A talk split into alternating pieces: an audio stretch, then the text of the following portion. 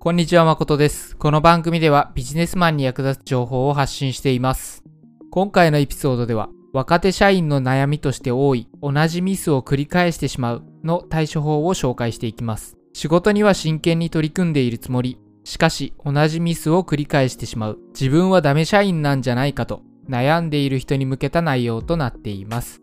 具体的な対策を紹介する前に、2つ前提を紹介していきます。その前提の1つ目は、ミスをするのはあなたの能力が低いからではないということです。周りの先輩、同期ができているのに自分だけうまくできない。そんな状況に置かれると自分はダメなんじゃないか、能力が低いから何をやってもうまくいかないんじゃないかと思ってしまうかもしれません。しかしそうではありません。ミスを防げるかどうかは、ただ単純にミスを防ぐ方法を知っているか知らないか、それだけです。なので、これまでミスを繰り返してしまっていたあなたも、今回のエピソードで紹介する方法を実践していただければ、ミスを減らせるはずです。そして前提の2つ目としては、根性でミスはなくならないということです。上司先輩にミスを指摘された時に、今後気をつけますということがあると思います。上司先輩が怒っているので、とりあえず謝らなきゃということで気をつけますと言い、その後具体的な対策を立てるのなら良いのですが、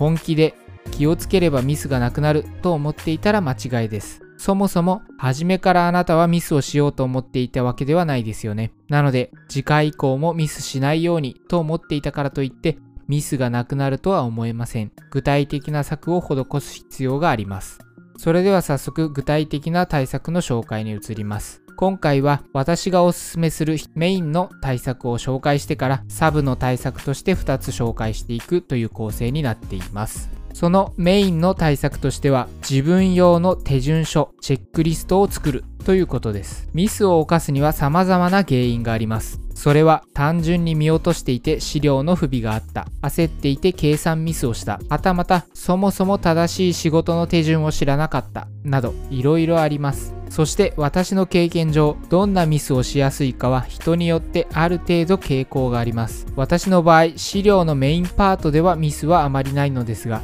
資料表紙の日付など細かいところで間違いがちです。私の仕事の場合、資料のテンプレートがあるので、よく以前の資料を持ってきて、それをベースに新しい資料を作成したりします。その時、日付を修正し忘れていて以前のままだったり、日付は修正したが曜日が間違っているというようなかなりのイージーミスをしがちです。そして、私以外の周りの人も、この人はこういうミスをしがちというのがありました。なので、あなたにも何かしらのミスの傾向があるのではないかと思います。なので自分用にカスタマイズした手順書、チェックリストが有効なのです。自分用の手順書、チェックリストとは標準の手順書、チェックリストを自分用にカスタマイズしたもののことです。ある程度大きな会社であれば、いろいろな仕事について会社が用意している標準の手順書、チェックリストがあると思います。そこには標準的な仕事の進め方、ありがちなミスを防ぐための確認項目一覧が書かれています。これは標準的な内容であり、もちろんあなた自身用にはカスタマイズされていません。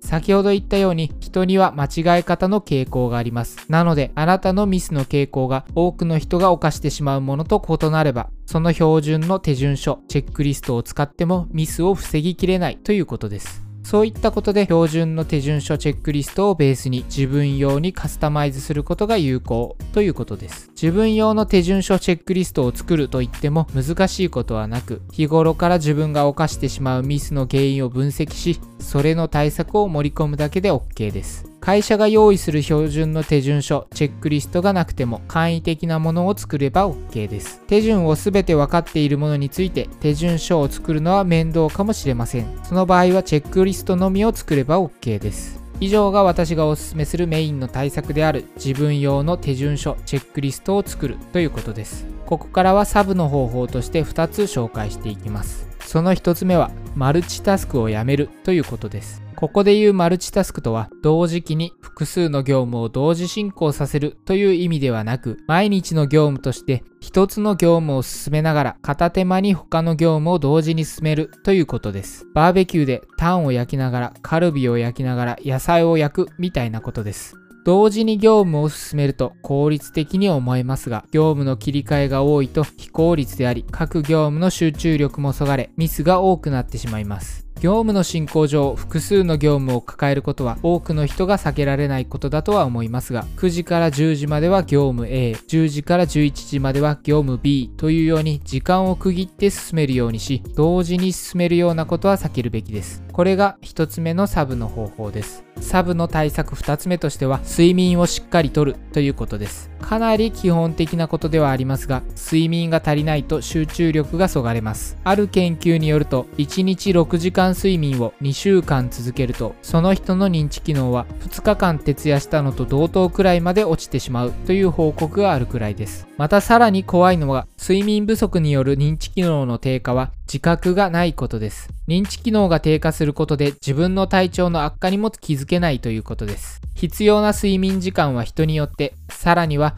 年齢によっても変わりますが十分な睡眠をとるように意識してみてください。今回の内容は以上です。最後に今回のエピソードの内容を復習して終わりにしたいと思います。今回のエピソードではミスを繰り返してしまうという悩みの対処法について紹介してきました。私が一番おすすめする対処法としては自分用の手順書チェックリストを作るということでした。人は一人一人異なるミスの傾向があるのであなた自身にカスタマイズした手順書チェックリストを作るということでした。そしてサブの方法としてマルチタスクをやめるということも紹介しました。これは複数の業務の同時進行は効率が悪くミスもしがちなのでできるだけ避けるべきということでした。そして2つ目のサブの方法として睡眠をしっかりとるということも紹介しました。睡眠をしっかりとるということは極めて基本的なことではありますがとても重要なことです睡眠不足による認知機能の低下は自分では気づけないので注意するということも紹介しました内容の復習は以上です。それでは今回も最後まで聞いていただきありがとうございます。今回のエピソードが役に立ったと思ったら Twitter などで拡散していただけると嬉しいです。またご意見ご感想がある場合は概要欄にリンクが貼ってあるハテナブログにお願いします。ではまた次のエピソードでお会いしましょう。